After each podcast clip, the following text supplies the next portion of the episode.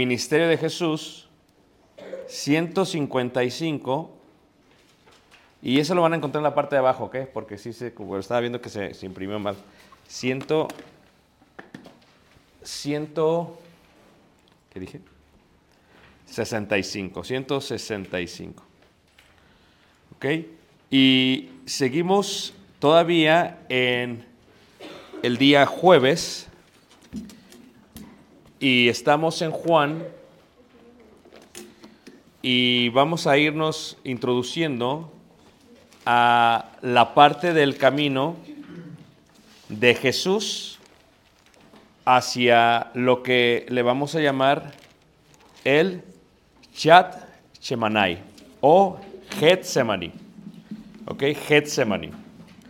Eh, vamos a estar ahí en Juan 13, 36 al 38. Y ayer ya vimos todas las puertas casi de Jerusalén en los tiempos de Jesús. Vimos la puerta del este, la puerta que es la puerta de oro, la puerta Susa, es la misma. La puerta la hermosa, la puerta del Nicanor, la puerta de las ovejas, la puerta del, la puerta del Warren, la puerta de Jena, la puerta de Barclay, las puertas de Ulda, las puertas del valle, las puertas del agua, las puertas de los esenios y la puerta de aquí de la cocina. Entonces, vimos todas las puertas, ¿ok? Estamos entonces observando esta descripción por parte del el apóstol Juan. Juan 13, versículo 36, donde vemos que él le ha de negar y se predice cómo es que le ha de negar. ¿Ok? Estamos en el aposento alto. Vemos aquí que en 13:36 le dijo Simón Pedro, Señor, ¿a dónde vas? Jesús le respondió, a donde yo voy, no me puedes seguir ahora, más me seguirás después. Le dijo Pedro, Señor, ¿por qué no te puedo seguir ahora? Mi vida pondré por ti. Jesús respondió, tu vida pondrás por mí. De cierto, de cierto te digo, no cantará el gallo sin que me hayas negado tres veces. Ahora, eh, se me preguntó acerca de los soldados romanos, porque en latín había un soldado romano que utilizaba una trompeta al cual se le llama gaitus, y muchos dicen que tal vez eso fue lo que se escuchó. Pero tienes tú que recordar que estamos en el barrio de los esenios. eh, el cual está muy lejos de la fortaleza Antonia, y el cual es difícil que se refiera a eso por lo lejos que está uno de otro. Eso es lo que eh, quita esta idea de que fuera Gaiuchus o aquel trompetista romano. ¿ok? Entonces dice ahí en el versículo eh, 38, tu vida pondrás por mí, de cierto te digo que no cantará el gallo sin que me hayas negado tres veces. ¿ok? Hay cuatro puntos que utilizas en la interpretación bíblica. Y uno de los puntos es lo que se le considera el análisis textual. Se le considera como el análisis textual. ¿Y qué es el análisis textual? Es que tú vas a ver las palabras que se utilizaron en el escrito original, en Juan fue escrito en griego, ¿ok? Por alguien que hablaba arameo y que hablaba hebreo eh, y que lo escribe mucho tiempo en, Éfeso. Y entonces, estas palabras, ¿cómo eran utilizadas en ese tiempo? Lo primero que haces, y qué significa cada una de ellas. Y así es como empiezas a, a- a analizar y a interpretar correctamente, correctamente la Biblia, porque una palabra puede cambiar todo el sentido. Y aquí dice cantar, no cantará el gallo. Y la palabra cantar no habla, no hace referencia al aspecto del toque de la trompeta, es diferente. Así es como analizas textualmente los versículos. ¿Ok? Y luego entramos eh, de esta parte, ¿verdad? Entraríamos a la próxima parte, eh, que sería en el día viernes, eh, déjense los pongo aquí bien. Híjole, creo que este no tiene. Día viernes, pero dice Ministerio de Jesús y dice Getsemaní 1, que es próximo. ¿Sí, sí, sí, ¿Están todos conmigo, hermanos? Sí. Ok. Getsemaní, esto es Getsemaní. El valle de Cedrón significa profundo, significa turbio y significa negro. Negro. Ya vimos dónde está el valle de Cedrón. Es Cedrón o Kedrón o Yoshafat. Es el mismo valle, ¿ok? El mismo valle. Entonces, la torrente significa una corriente de agua de arrollada característica por una fuerte pendiente y un cauce corto. Esto dice, en Israel, la parte más alta de la tierra prometida, al menos en la parte central, es Jerusalén, Jerusalén. Y esta está aproximadamente como unos 800 eh, sobre el nivel del mar. Cuando llueve en Jerusalén, lo que hace es que hay aguas que bajan de ahí hacia lo que es el mar muerto. Y lo que utilizan en Jerusalén son los tres valles. Y el valle importante es el valle de Cedrón, que significa una vez más turbio y negro. Cuando, las, cuando llueve en Jerusalén, a veces dura días para que el agua caiga en el mar muerto. Y si los han visto en algunos videos que se hacen virales, ves que está seco y de pronto viene una torrente de agua. ¿Todos me están siguiendo? Entonces eso es lo que sucede.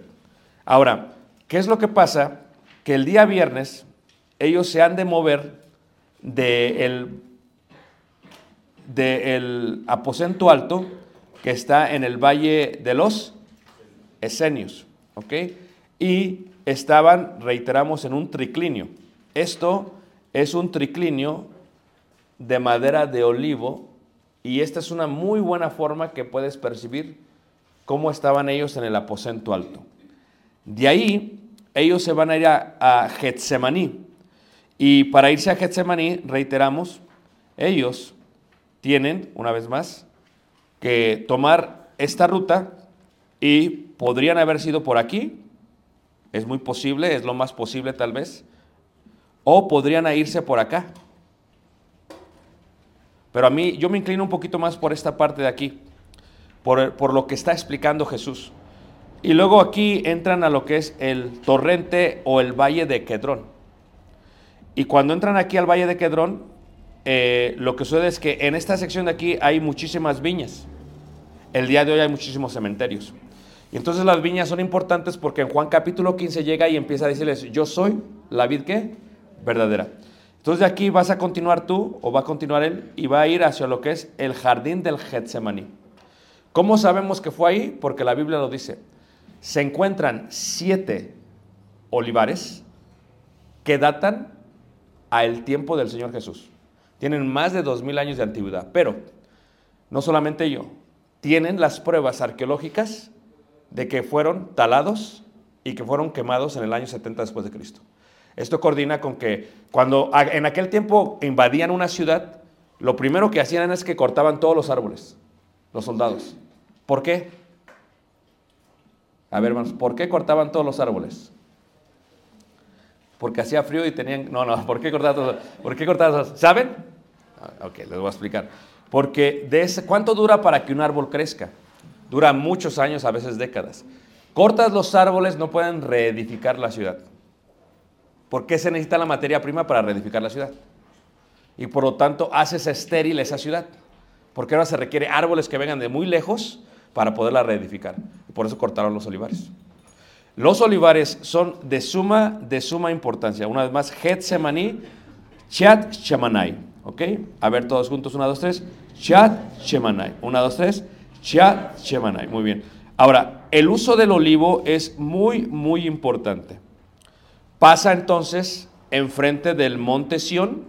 ¿Y qué es el monte Sión? La unión de la ciudad de David y el monte Moría y la Ofel. Levante la mano, ¿quién no entiende lo que estoy diciendo?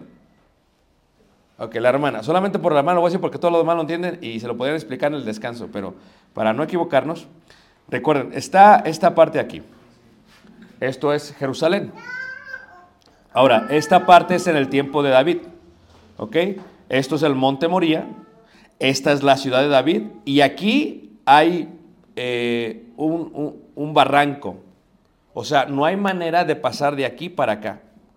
Entonces, lo que hace el rey Salomón cuando toma la ciudad es que lo conecta. Y la manera en que lo conecta es que pone en esta sección lo que se llama un ofel. Y el ofel lo que hace es que levanta todo el terreno para que esto quede plano. Y de la ciudad de David haya acceso al templo de Dios, de Jehová. Y, aquí están todos los torres y todos los palacios para esto antes de llegar al templo, cuando la gente iba a visitarlos, como la reina que vino desde muy lejos, pues lo que vio fueron palacios, fue increíble lo que veía. Ok, entonces este es el Ofel. En la parte de arriba, una vez más, tenemos eh, donde se iba a sacrificar a Isaac sobre la piedra. Esa piedra es importante, ese altar es importante porque ahí se sienta el arca del pacto en el lugar que santísimo. ¿ok? Entonces, ¿qué es lo que pasa? Lo que está sucediendo es que cuando Jesús pasa por ahí, lo que Jesús está viendo o lo que Jesús ve es, una vez más, el monte Sión. Porque el monte Sión es la unión de la ciudad de David, el Ofel y el monte Moría. ¿Ok? ¿Y por qué Sión? Porque Sión en hebreo significa eh, monumento. ¿Y por qué es monumento? Es monumento a la justicia y a la santidad. Porque por primera vez lo que hizo el rey David es que unificó un reino que se va a gobernar bajo la justicia de Dios y que tendrá como enfoque la santidad de Jehová. Esto es, la religión y el gobierno están unidos en el monte Sión. Y por eso el monte Sión se menciona en el Nuevo Testamento haciendo referencia a la iglesia. No os habéis acercado al monte Sinaí, sino al monte Sión. ¿Por qué? Luego lo dice Pablo, eh, la iglesia, lo cual es columna y baluarte. Columna y baluarte, monumento. ¿De qué? De la verdad. Entonces, ¿qué es lo que pasa? Porque nosotros no solamente nos gobernamos justamente conforme a la Biblia, sino que también practicamos el sacerdocio, la santidad. Somos reyes, justicia y qué? Y sacerdotes. Entonces pasa enfrente del monte Sión. Cuando digo monte Moría, me refiero a qué monte? Donde se iba a sacrificar a Isaac. Cuando digo ciudad de David, me refiero a qué ciudad? La de los jebuseos que tomó David. Cuando digo el Ofel, ¿a qué me refiero? A la unificación. Y cuando digo monte Sión, ¿a qué me refiero? A todo. ¿Ok? A, a todo. Entonces me refiero a todo. Entonces eso es importante. Ahora, abajo en la cumbre del Monte de los Olivos se hunde más el valle de Quetrón hacia el valle de Geinom. Y esto ya lo explicamos en el, en el primer día. ¿Se acuerdan ustedes, hermanos? Entonces, Getsemaní es importante porque los olivos, eh, Dios bendijo a los israelitas con la tierra prometida con los siete frutos. Listos, con los siete frutos. Número uno, granada. Número dos, higo. Número tres, dátil. Número cuatro, la vid, la uva. Número cinco, olivo. Número seis, cebada. Número siete, trigo. Ahí está. Ok, los siete frutos con los cuales bendijo. Todos ellos se han de utilizar en la adoración en el templo. Todos ellos. Hay diferencia entre el sacrificio y la ofrenda. Y hay diferencia entre la ofrenda. Está la libación y la oblación. La oblación tiene que ver con la cebada y con el trigo. Ya Jesús ha dicho, yo soy el pan que descendió de dónde? Tomad, comed estos qué? Eso es la parte de la oblación. Y ya también la libación es que cuando los frutos dulces se exprimen y hacen un jugo, eso también se ofrece en el templo. Es la libación y la oblación. Pero para exprimirlos se tienen que aplastar. De entre ellos, todos son importantes. Ya Jesús ha dicho, yo soy la vid verdadera. Ahora, cuando entramos a la parte del olivo, el uso del olivo es importante y los olivos han estado casi los seis mil años de la creación de la tierra. Entonces, en los tiempos de Jesús, los olivos era algo que proveía muchísimo a la familia, porque está comprobado que el aceite de oliva es mucho más nutritivo y bueno para la salud. Por ejemplo, si ustedes pueden, si pueden, porque cada quien tiene que ver su poder adquisitivo, ¿va? ¿Qué pasa? Tienes que deshacerte de toda la manteca. Es difícil. Amén, hermanos. Porque sabe rico el chicharrón y los frijoles con manteca. Y, bueno, regresemos al punto. Quitas. Luego viene el aceite vegetal, que no, no vamos a decir que es lo más mejor del mundo. Pues es ahí va. Manteca, lo peor. Aceite vegetal, un poquito mejor. Y lo máximo por excelencia, el aceite de olivo. ¿Ok? Eh, tal y yo, eh, hay temporadas, tú haces lo siguiente. En una tacita así, echas aceite de olivo, en ayunas. Luego le echas gotas de limón y te lo tomas en ayunas. ¿Y qué es lo que hace tu cuerpo? Lo va a fluir. El aceite de olivo lo va a fluir por todo tu cuerpo. ¿Y qué es lo que hace? Empieza a purificar todo tu cuerpo. Y está comprobado científicamente que una israelita tomaba eso todas las mañanas y vivía hasta los 125 años. Ahora, si tú vives a los 80 y tomas aceite, aceite, le dije, hermano, me engañó. Eso es que eso pasa, no es mi culpa, pero lo que tú tienes que ver es toda la manteca que ya le metiste, pues tiene que quitarle los años. ¿Ok? Entonces, es importantísimo para la dependencia de la familia. Su cosecha del olivo es en otoño, en los meses de octubre y noviembre.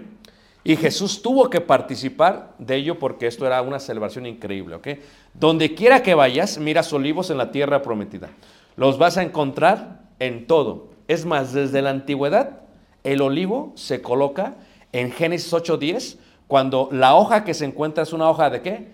De olivo, porque el olivo es muy duradero. Para hacer esta tacita, tú dices, no, la corté hizo. Primero se corta la madera y luego se deja por dos años. Se trata por dos años para poder hacer esto. No creas que ahí lo corté y ahí lo saqué. No, no. No, yo no lo hice, lo hicieron ellos. Pero entonces se trata por dos años. Si tú cortas, si tú arrancas un árbol de olivo con un poquito de raíz y lo dejas en la calle y luego pasa tiempo y lo vuelves a plantar, vuelve a dar. Así, así de increíble. Ahora, cuando tú visitas Grecia, ya sea que vayas a Atenas, a Tesalónica, en las islas griegas, especialmente, ya sea que vayas a Creta o, que vayas a, Patmos o que vayas a, a, Kos o que vayas a, Santorini, ¿cómo hacen? Agarran madera de olivo y, es... ¿A quién le gustan los mariscos? Ok, va. Sacan el pez del mar y el hermano eh, Roberto nos invitó una carne asada y luego él puso todo el carbón Allá ponen madera de olivo y ponen el pez encima. Y cuando lo pruebas está fluido como si estuvieras tomando un pez que, se, que estuvo freído en aceite. Le da un sabor, ya me dio hambre. Exquisito. O sea, ya me dio hambre, pero. Entonces, cuando vamos allá, y mira, yo todos los días, mira, mi pescado, mi pescado. Porque una de las puertas es la puerta del pescado. Entonces, así es como vamos. Entonces, el olivo por eso dura. Por eso, cuando el diluvio destruye todo, algo que se preserva es el olivo. Es más, cuando Tali va, Tali tiene una costumbre cuando vamos a la tierra prometida, es que ella lleva bolsitas. Y donde quiera que vamos, agarramos tierra de la tierra prometida. Pero también tiene otra costumbre. Eh, Agarra hojas tiene hojas de varios. Entonces, la hoja del olivo tú la pones en un libro así. Y yo lo tengo en libros de hace más de 10 años. Y lo abres y la agarras. Y está preservada. Color verde y preservada. Es increíble cómo se preserva. ¿Ok? Para otra traigo este, hojas de olivo. Si me invitan otra vez, porque ya me invitar, pero hay que tener fe, hay que tener fe. ¿ok? Entonces, eh, Dios le dio a Moisés. Eh, le dijo a Moisés que le daría olivo en la tierra prometida. Los olivares son bendición para muchas generaciones. ¿Por qué? Por su aceite, por su fruto, por su madera, ¿verdad? Hermosa para ser quemada. Y por las hojas, las aplastas y de ahí sale lo que conocemos como el teflón y la cera. Y lo que utilizaban ellos para que fuese impermeable las cisternas y contra el agua. O sea que los olivares son importantes. Por ejemplo, tú agarras, eh, ¿alguien come olivares? Aquí tenemos muy mala costumbre en México, muy mala costumbre, pero tú entras tú a Europa, donde quiera que tú estés en Europa, especialmente en España, tú te sientas con los españoles y ¿qué hacen? Te ponen así frasquitos de puros olivos para empezar a botanear. ¿Nosotros qué queremos? Mis totopos. ¿A poco no? Con grasa. No, ellos olivos. ¿Y qué empiezas? Y te los dejan ahí y te dejan otro para de- tirar todo. Ya, y los agarras y los mira. Al principio no estás acostumbrado, pero después te saben qué. Riquísimos. ¿Se refiere a las aceitunas? Sí. Saben riquísimos, mano. Es más, yo les recomiendo que le echen aceitunas a todo. A todo. No me pagan por eso, les estoy recomendando porque es saludable. Es saludable. Entonces tú tienes, allá tienen en sala, tiene, es increíble. Tú entras, por ejemplo, ahí en Barcelona, hay un mercado y donde quiera que vas tienen aceite. Nosotros trajimos, no sé, dos kilos de aceitunas y nos las acabamos. ¿Por qué? Porque hacemos una ensalada y le echamos aceitunas y sabe, mira, lo mejor de lo mejor. ¿Siguen todos conmigo, menos? Ok, ya tienen hambre, muy bien. Sigamos. Entonces, en la religión se utiliza, o sea, los judíos lo utilizan para qué? Para el lugar santo, para la unción de los reyes y sacerdotes, como medicamento, como alimento, para las lámparas y para el fuego. O sea, ¿qué estoy diciendo con esto? Que, ¿Por qué lo necesitaban? Porque no podían ellos. Aquí voy a decir algo que les va a causar mucha conmoción, ¿ok? No sé si decirlo mejor. Sí, sí lo voy a decir. Pero tengan mi paciencia y no vayan a, a- Porque todos los panes que se ofrecían en el templo tenían aceite de olivo. Especialmente en los panes sin levadura. Pero esto choca, porque tenemos esta costumbre de que el pan no lleva nada. Y si lleva aceite es pecado.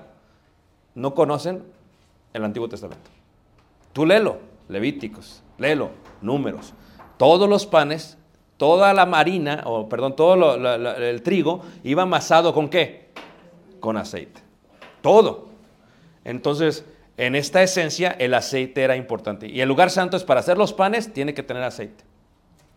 Para que entre un sacerdote, tiene que estar ungido por aceite. Y para prender el candelabro, porque ya les expliqué yo esto apenas, ¿ok?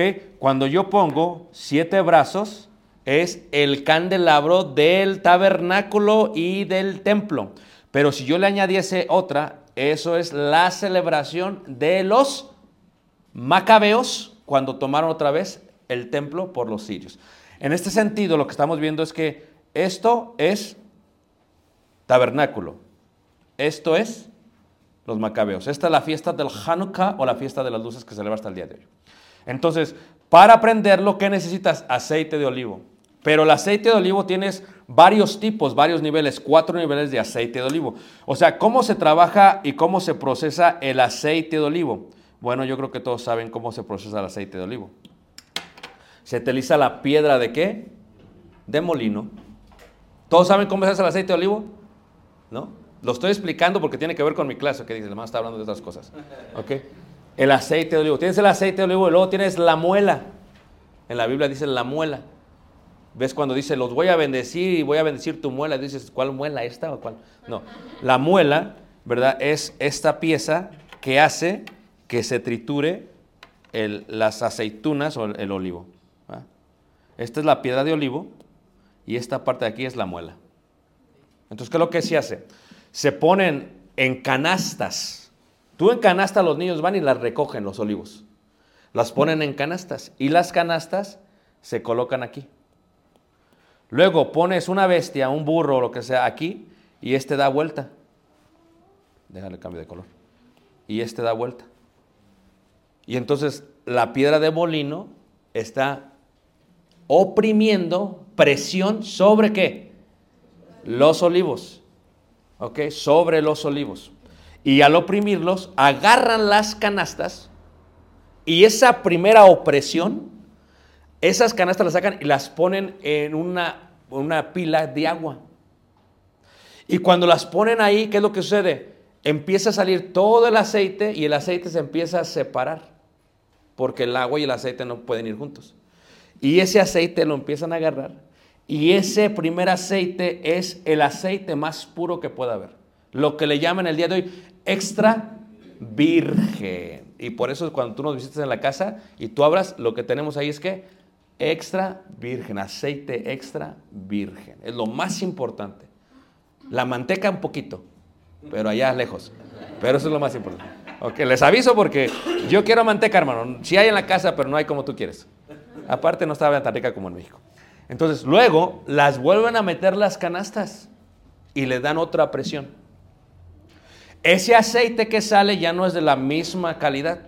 Y luego, ya lo que ya no puedan sacar, porque tú estás oprimiendo, ya no, bu- las ponen debajo de aquí las canastas y ponen estas piedras encima, ponen las canastas aquí abajo, en la parte de abajo, y esas piedras caen y sale otro aceite.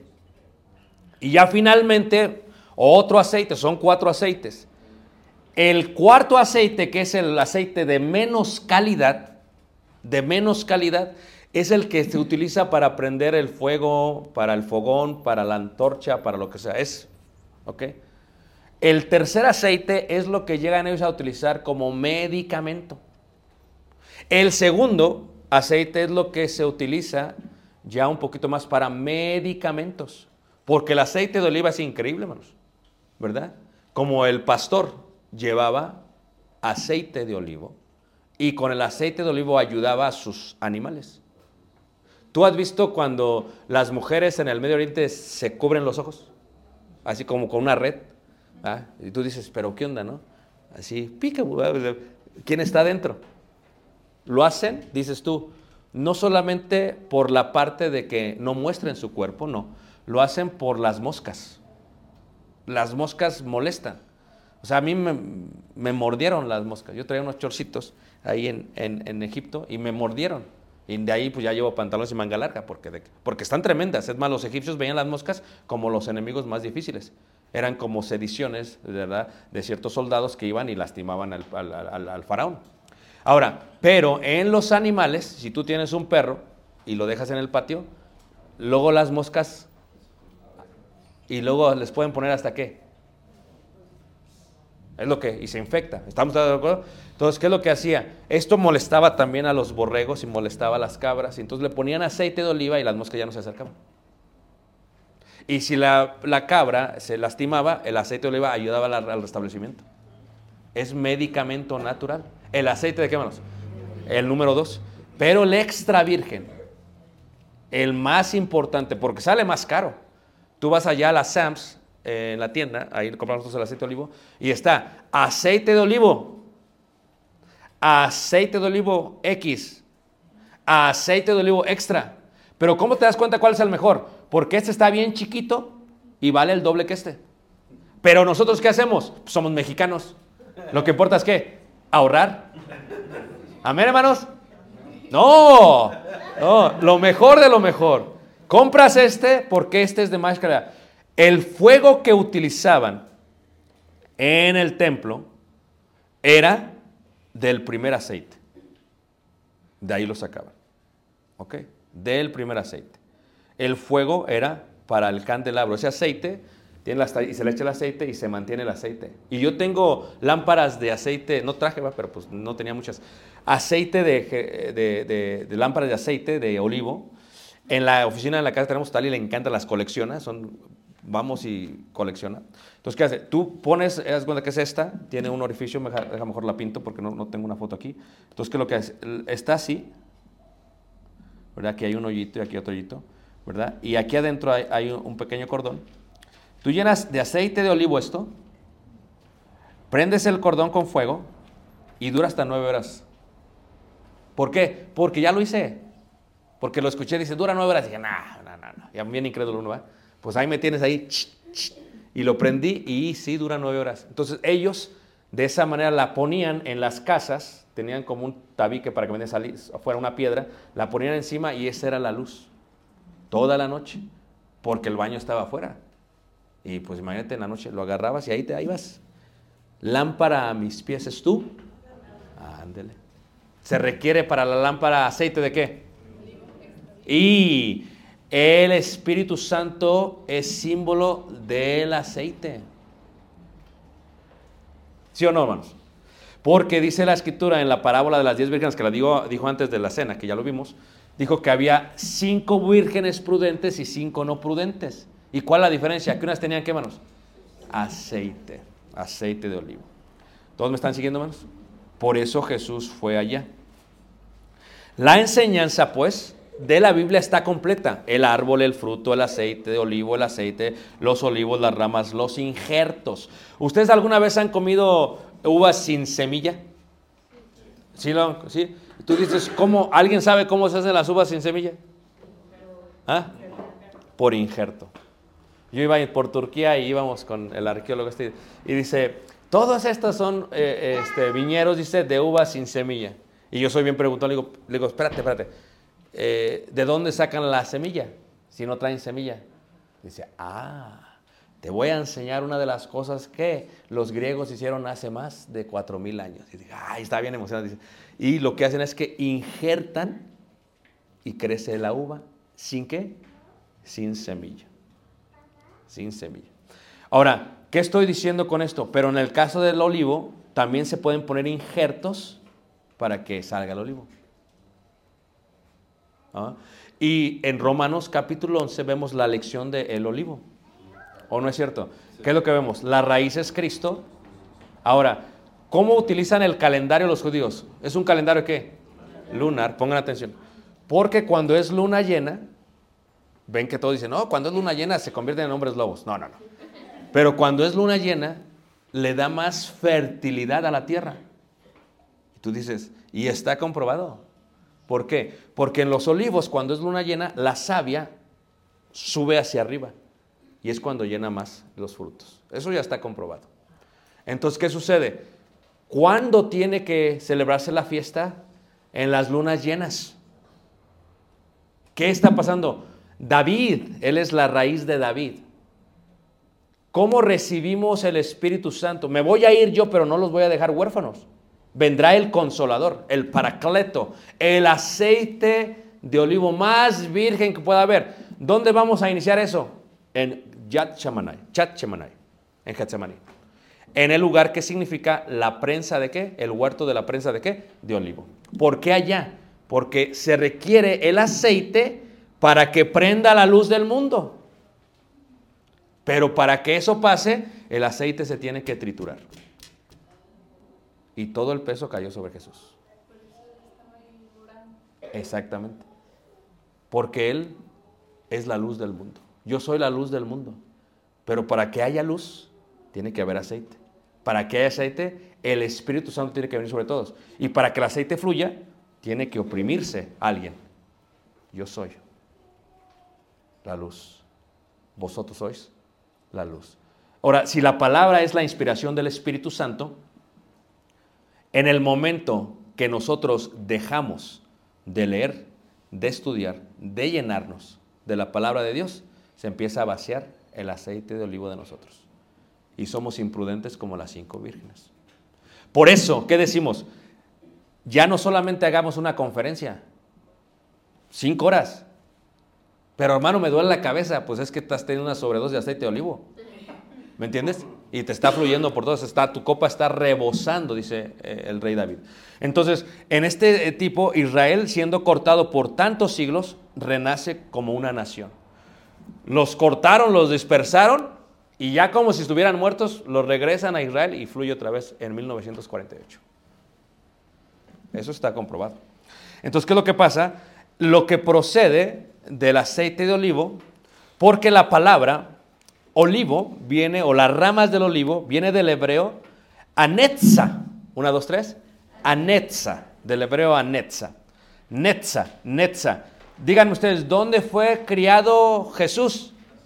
Netzaret. Netzaret, que viene de la rama del olivo, que viene de la idea del olivo. Ahora, y de los injertos de las ramas. También es Netzer de Netzaret, de ahí viene el nombre Nazaret. Y por eso le dijeron, Jesús Nazareno, Jesús de Nazaret. Lo tenían que mencionar, porque viene de la raíz de David. El árbol que está en Nazaret tiene 400 años y fue trasladado de Cana, de Galilea a Nazaret. Nosotros hemos visto olivares de 2000 años. ¿Ok? El más antiguo está en Grecia. El más antiguo está en Grecia. Ahora, reiteramos, la cosecha se hace de esa manera. ¿Ok? Y aquí eh, se muestra cómo es esto. ¿Cómo se llama una casa donde se lleva a cabo esto? Se llama Abet Beit. Abet Beit es una casa donde se lleva a cabo un molino.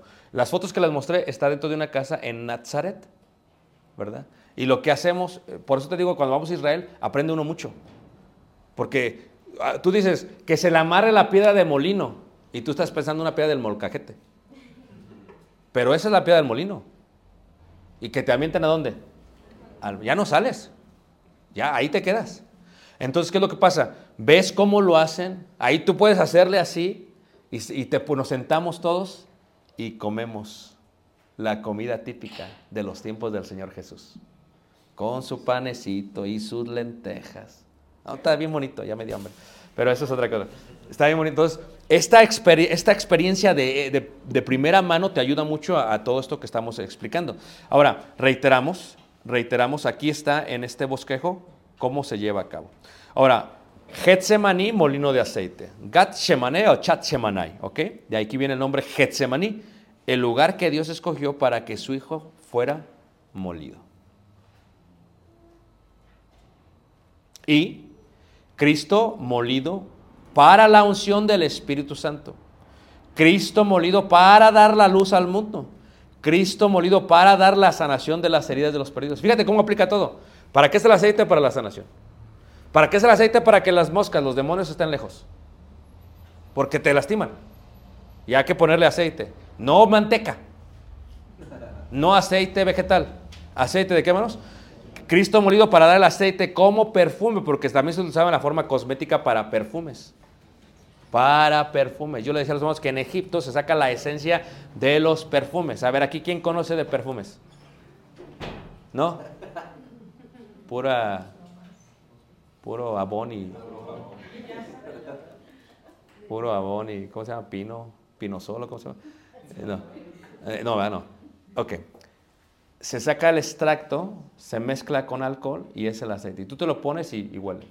Pero cuando tú te pones la esencia, decía yo aquel día, como pasó con Jesús en los pies, puede durar hasta un mes. Hasta un mes. Nosotros cuando vamos a Egipto, en la parte baja del río Nilo, se encuentra un pueblo que se llama Asuán. Y en Asuán se encuentra un lugar donde venden todas las esencias de los perfumes. No, hombre, está tremendo. Y nosotros entramos y te venden un frasquito así, que si lo mezclas, te puede hacer muchos eh, CK o CK Calvin Klein Eternity. ¿Me entiendes? O sea, te pueden hacer muchos Chanel. O sea, por mucho. Entonces, ellos lo venden ahí. Entonces, tú lo tocas así. eh, eh, nosotros trajimos un frasco de vidrio muy bonito así. Entonces, tú le haces así y le haces. Y dura tiempo. Yo, mi esposa, a veces me gusta leer el cuello. Porque en la iglesia, pues se pone así y en la noche todavía. Amén, amén, gloria a Dios. Ok, eso es el perfume. Jesús habla de, de, en segunda carta de Corintios, capítulo 2, versículo 14, del grato olor.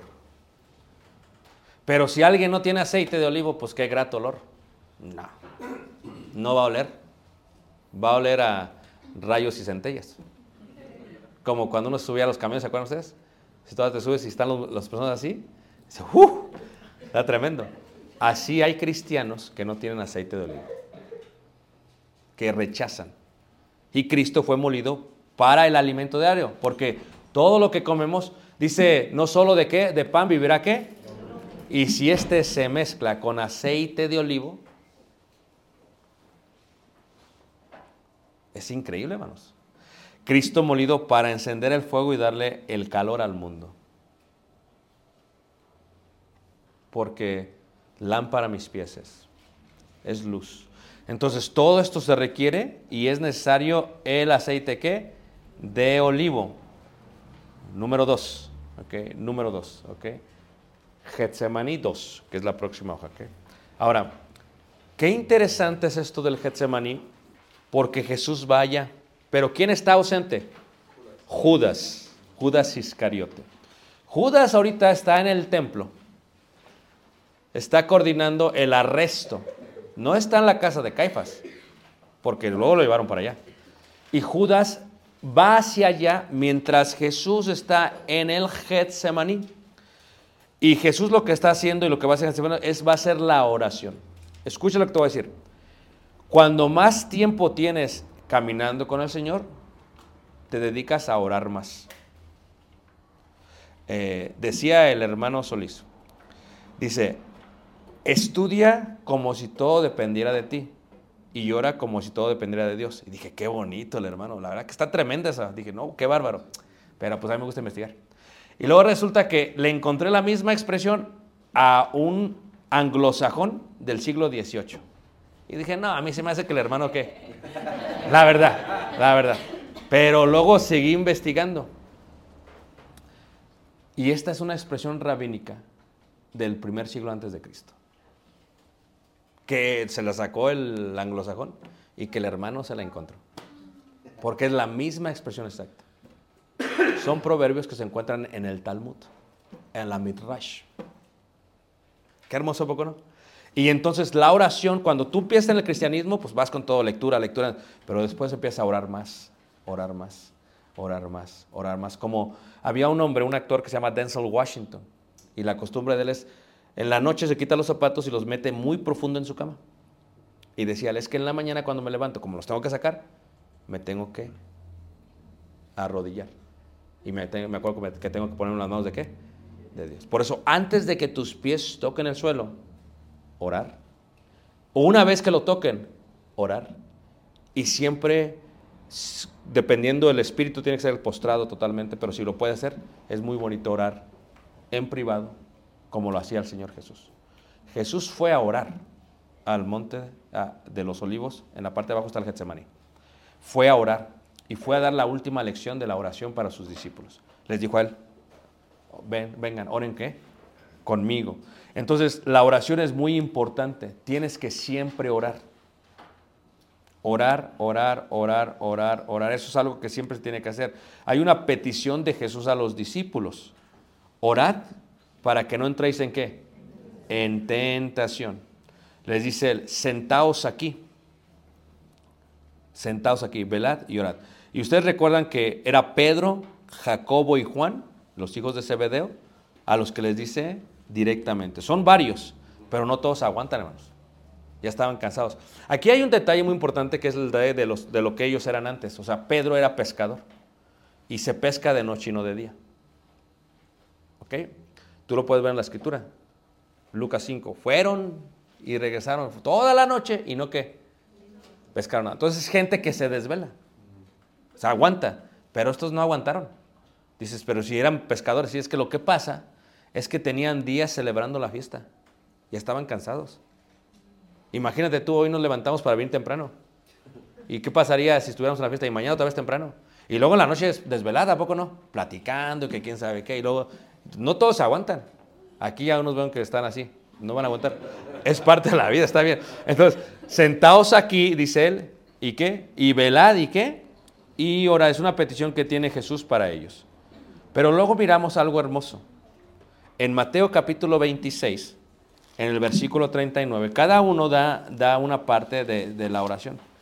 Mateo 26, versículo 39. Dice así. Yendo un poco adelante, se postró sobre su rostro. Miren, esto no es denominacional ni sectario. ¿Ok?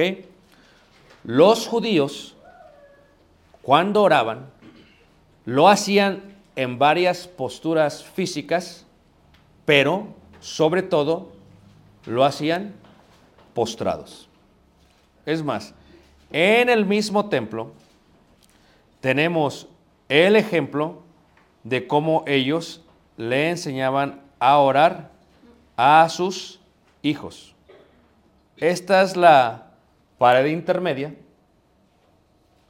Esa es la piedra de la oración. Él está hincado y le está enseñando a su hijo qué? A orar. Y lo hacen postrado. Porque la palabra adoración del hebreo significa que tu frente toque el suelo. Cuando la Biblia dice y se postró, todos dicen que piensan, no, ¿quién se, o sea, tocó su frente en el suelo. Y es más, eso es lo que se hacía en el templo.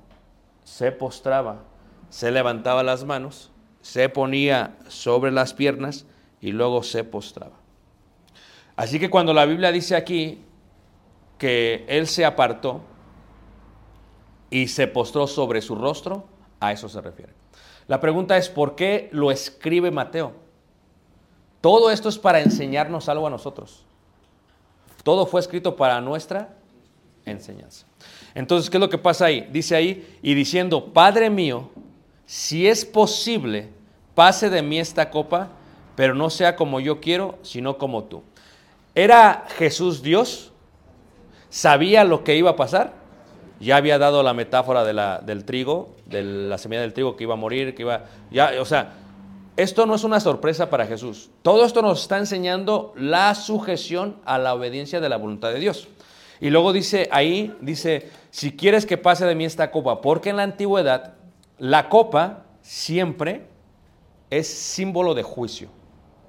¿Por qué? Porque los reyes de la antigüedad, de Babilonia, los medos persas, desde los arameos, todos estos reyes antiguos, cuando hacían un pacto y hacían ah, un acuerdo, tenían su copa de bronce, estaban tomando eh, vino y hacían lo que dice la gente, salud para que me den, hacían esto y no se la tomaban, la tiraban al suelo. ¿Y qué está diciendo esto? Lo que hemos acordado, vamos a invadir, ya está hecho, se va a hacer. Es un acuerdo, es un juicio, va a caer, vamos a caer allá. ¿Me entiendes? Entonces lo que está diciendo Jesús es, si quieres que pase de mí esta copa, pero ya está hecho. Ya no nos podemos regresar, ya está lo que se tiene que hacer. Dice, pero no sea como yo quiero, sino como tú. Está indicando el, el- el gran esfuerzo que hizo nuestro Señor para poder llevar a cabo el sacrificio, aunque Hebreos 12 dice que lo hizo con gozo, con gozo, y el profeta Isaías dice que él se alegró, él vio, vio, eh, su agonía dice él vio el fruto de su aflicción, o sea, él vio lo que iba, lo que iba a acontecer. Y luego dice ahí, dice en el versículo 39, pero no sea como yo quiero. Vino luego a sus discípulos y los halló, ¿qué manos? Durmiendo, dijo a Pedro, así que no habéis podido velar conmigo una hora, velad y orad, para que no entréis de qué. Eh, En Marcos, en el capítulo 14, en el versículo 36, lo dice así. En Marcos 14, versículo 36, dice así. Estás viendo los evangelios sinópticos. 14, 36 dice, y decía, Abba Padre, todas las cosas son posibles para ti. Aparta de mí esta copa, mas no lo que yo quiero, sino lo que qué. Y reiteramos, Abba, eh, eh, los Abba es papi, es, es con cariño, Abba, ba, Abba. Eh, Los, los árabes dicen baba. Él es tu baba. Sí, es mi baba. Le dicen acá, ¿es tu baba? Sí, baba. Abba en hebreo es, es papi. Abba Padre, todas las cosas son posibles para ti, aparta de mí esta copa. Y Lucas dice, Padre, si quieres, pasa de mí esta copa, pero no sea mm, mi voluntad, sino la tuya. ¿Por qué? Porque él había celebrado la Pascua. Había tomado las cuatro copas. Te sacaré, te bendeciré, te redimiré, te llevaré. Él lo había hecho ya. Pero para que eso suceda, tiene que haber juicio sobre él. Y eso es, eso es lo que se conoce como el juicio divino. O sea, es un juicio. Cayó sobre él toda, todo el castigo de nuestra iniquidad.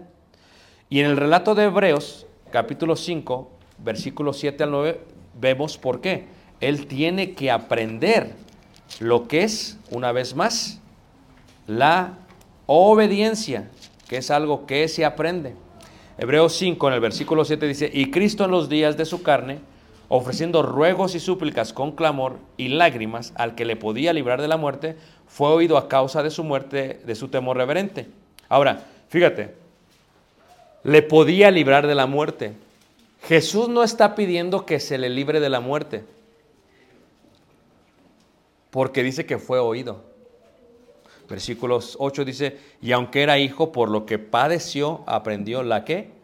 La obediencia. En Lucas 22, 44 dice, su sudor eran como gotas de qué? Y también está comprobado que es posible que el sudor puede hacer- pueda verse como sangre. Y, dice en 22, 43, y se apareció un ángel del cielo, ¿para qué? Para fortalecerse, para fortalecerse. Estamos ahora en el ministerio de Jesús, ciento qué? 67 y vamos a continuar hacia el beso de Judas en el 168. 68. Ese es el término médico y, y está comprobado que puede ser, especialmente cuando se entra en muchísimo angustia, muchísimo, muchísimo dolor. Muchas gracias, hermano. Gracias por eso. Muy bien, entonces 168, lo que vamos a ver ahora es el beso de quién? De Judas. El beso, el beso de Judas. Eh, el beso de Judas está profetizado en el Salmos 41.9, 69.25, 109.8. O sea, tú tienes que entender que los judíos cantan estos salmos y ellos no se dan cuenta de todo lo que están profetizando. Es lo que hacemos nosotros también cuando cantamos, ¿verdad? El gran día viene muy... Pero como que no asimilamos que va a venir. ¿Verdad? Eh, día, tarde o noche, algún día, ¿verdad? Es, no, no asimilamos, ¿verdad?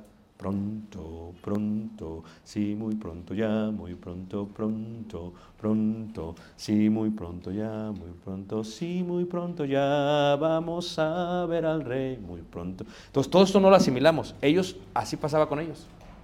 Lo cantaban, lo cantaban y estaban profetizando lo que iba de ocurrir. La palabra beso, ¿verdad? Es una muestra de amor, de cariño y de respeto. Los judíos tienen costumbres, por ejemplo, por eso le decía a la hermana del hermano eh, Cristian, si hay un esclavo, un esclavo tiene que besarle los pies al amo, a su señor. Por eso, cuando se enjugan los pies del Señor, es parte de esos besos que también le dan en los pies. Tú eres Señor, yo soy amo, yo soy esclavo. Si eres una esposa, como a, esta Sara, y ves a tu marido, por ejemplo, imagínate tú que nuestro hermano Gamaliel, jubilado, de pronto le llaman a hacer un trabajito, y él va, y regresa cansado. Y la hermana abre la puerta, y el hermano entra, y la hermana, si fuese judía, recibiría al hermano, tomando su mano con la cual trabajó, le diría, mi Señor. Amén, hermano. Eso, ahí sí, amén, pero ayer ninguna vez. Entonces, ¿por qué? Porque era una forma de sumisión y sujeción por parte de la mujer. Como Sara, de la cual vosotros sois hijas, llamaba Señor a quién? A Abraham. Luego tenemos la parte de los hijos inferiores, mano o cuello. Soy menor a ti. Soy me- menor a ti. Luego estamos a la misma que aquí y acá. Esto es ósculo santo, aquí y acá. Ósculo santo. Lo hacían entre los hombres, no hay, no, no hay- no hay problema. A veces cuando hay mucho cariño entre personas, a veces que no se ven, llegan y pues no hay problema que se besen. Eso es parte de la, de la norma. Hasta el día de hoy lo ves. Tú vas al Medio Oriente y se ve mucho cuando se dan el beso aquí, se dan el beso acá. En Europa, en Francia, en París lo hacen los hermanos, llegan y acá. En República Dominicana, donde son aquí y acá. Y en México no. En México, buenos días. Dios lo bendiga. Ahora es cierto, es más como que, hasta para allá, hasta para allá. Entonces, todo cambia porque cuando el beso es considerado una señal, ahora es la señal de la traición. Y Judas va a entregar a Jesús. Y la señal va a ser un qué, manos? Un beso. ¿Cómo se desarrolla? Se desarrolla a través de seis pasos. El acuerdo, Marcos 14, 10. Judas buscaba oportunidad para entregarle. Satanás entra en Judas. Lucas 22, 47 dice que iba al frente de ellos. Juan 13, 2 dice que el diablo ya había puesto en el corazón de Judas Iscariote, hijo de Simón, que le entregase. Moja el pan. Fíjate que Jesús les le avisa, el que meta su mano. O sea, o sea, y él todavía que va y qué. Y o sea, Jesús lo, le avisa. Judas, el que entregaba, conocía aquel lugar porque muchas veces Jesús ya se había reunido con ellos. O sea, esto no es nuevo. O sea, eh, ya sabían el lugar, Judas sabía dónde estaba el lugar, Judas sabía que iba a estar ahí, Judas sabía lo que hacía Jesús, lo que practicaba Jesús, ahí lo encontramos. Y Judas va hacia él. ¿Pero por qué? Porque para Judas lo que importa es el dinero. Lo que importa es el dinero. Porque raíz de todos los males es el amor a qué manos? La desilusión en cuanto a Jesús hacía que Judas al menos tomase algo de parte de Jesús. La bolsa se agotaría si el Mesías no estaba presente.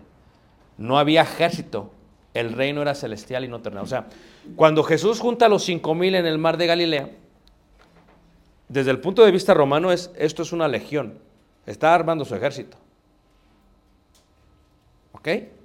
Por eso se preocuparon. Pero cuando ve Judas, que se le van todos y él como si nada, dice, no, esto no me está pare- esto no es lo que yo pensaba.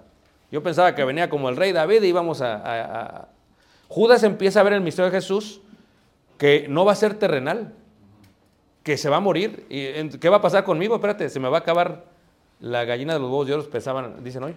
Y si se acaba eso, ¿cómo lo voy a hacer yo? Todo esto creyó, eh, creó, yo llevó a Judas a desilusionarse de Jesús y, le empezó a ver cómo le saco el máximo jugo a esto. Ahora, la traición, Judas sabía dónde estaba y Judas lleva, ¿verdad? A pesar de que buscaba cómo entregarle, este quería, sin lugar a dudas, sacar provecho y un lugar donde no se expusiera tanto. Tomó a soldados, alguaciles y a los principales sacerdotes y de los fariseos llamándoles al Getsemaní. Ahora, estamos en las horas de la noche. Pasan por el valle de Cedrón, que significa qué? Profundo, turbio. Pero en hebreo es Yoshafat. Dios ha juzgado qué? Cuando él vio a Jesús desde la parte del Getsemaní y la punta de los olivos en medio, lloró por Jerusalén, sobre el monte, sobre el valle de Yoshafat. Dios los va a juzgar. Cuando vienen, Dios los va a juzgar. Y cuando lo llevan, las antorchas, visualicen esto en la noche, llevan la luz del mundo, ya molida el aceite, y lo llevan hacia la casa de Caifás. Es un proceso de libación. Cuando tú ves, en mí se va a cumplir toda la ley, habla de eso. Cuando se iba a hacer una libación, se molía y se llevaba hacia el sumo sacerdote para que éste preparase lo que iba a hacer. Todo está bien este, coordinado. Ahora, él no tiene lealtad, los lleva, ya no había fe. Ayer veíamos esta parte que dice Jesús, ¿a quién buscáis? ¿Verdad? Y él dijo, yo soy, todos caen porque yo soy, lo dice en hebreo, está hablando con soldados del Sanedrín, está hablando con los discípulos, dice yo soy, Yadonai, y entonces caen. Y entonces caen, ¿por qué? Porque se postran, ¿por qué? Porque pues están oyendo el nombre de Dios. Y luego, ¿qué es lo que está pasando? Este, Judas es cuando entonces le dice Jesús, yo soy, caen, y luego Judas lo identifica. Lo identifica, ¿verdad? Juan 18, 6, cuando les dijo, yo soy, retrocedieron y cayeron a tierra, postrados ante el gran que yo soy. Un beso declara la traición, pero también declara la justicia. Hay un salmo que dice que se abrazaron el amor y la justicia. Y, y, está hablando de eso. O sea, ¿qué es lo que está pasando? Judas viene. Ahora, quiero que sepas tú. ¿Era Jesús el mejor maestro? ¿Sí? ¿Era eh, eh, el mejor líder? Amén, hermanos. Y aún así hay un Judas. Por eso, no te eches, si tú eres ministro, pues no te eches la culpa. No se trata del líder. No se trata del ministro. No se trata del maestro. El Judas es Judas. A veces vienen los hermanos o los visitantes, y, pero ya traen sus mañas. ¿Ah? Entonces vienen y a ver, ¿a qué? vengo por fe, por feria, a ver qué, qué le puedo sacar aquí, qué le saco de, de aquí. No importa qué también les enseñes. Tú como ministro tienes que aceptar esto. Va a haber Judas, que te van a besar. Fíjate, Jesús comió con él, vivió con él, durmió, o sea, fíjate todo este aspecto, hermanos, y sabía que le iba a entregar y tú no aguantas unos dos años con un hermano. Ándele, aguante, aunque sea Judas. Y hay hermanas, no, judasas, judasas. ¿Qué digo Judas? Judasas, que son bien traicioneras, ¿a poco no? ¿Amén, hermanas? Ah, fíjense. ¿Amén, hermanos? Ah, ah, me preocupa, me preocupa. Entonces, ¿qué es lo que sucede? Judas besa, Judas identifica, y a veces nos preguntamos, ¿cómo es que algo malo nos puede llevar a algo bueno? Porque Dios, de una traición, trajo la salvación. De un beso, abrió el camino al cielo. Si Judas es lo mismo al diablo, como no sabía lo que iba a pasar, está, ¿qué está pasando? Pensaba, aquí ya lo terminé. Es que tú no sabes que todo lo que le sucede a los hijos de Dios, a los que aman al Señor, ¿son para qué? Para su bien. Un poco profundo de entender es una realidad totalmente qué? Totalmente acertada. Y lo llevan. Y cuando lo llevan, lo llevan hacia el Sanedrín. Y eso lo veremos después del descanso. ¿Están contentos, hermanos? Sí, yo más. Porque aquí está mi mujer. Yo más. Entonces, es, es, es una alegría muy grande, pero vamos a tomarnos unos minutos. Eh, eh, ya saben lo que es Gat Shemanai o, Gat, o Chat Shemanai. Ya saben lo que es, ya saben para qué significa, ya saben lo que es. Ahora, está molido el aceite y ahora va a preparar todo para que caiga. ¿Y cuándo, cuándo cae? ¿Cuándo cae el aceite de olivo? ¿El día de qué? del Pentecostés, después de la fiesta de las primicias, donde se ofrece qué? El trigo y la, y se meten los panes hacia el templo. Todo está coordinado con la ley de Moisés. Dios los bendiga. Tomamos un descanso. Pasa, hermano eh, Roberto.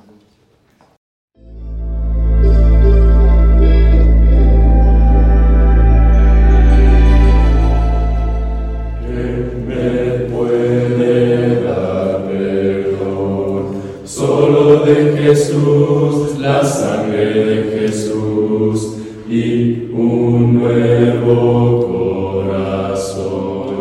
Solo de Jesús, la sangre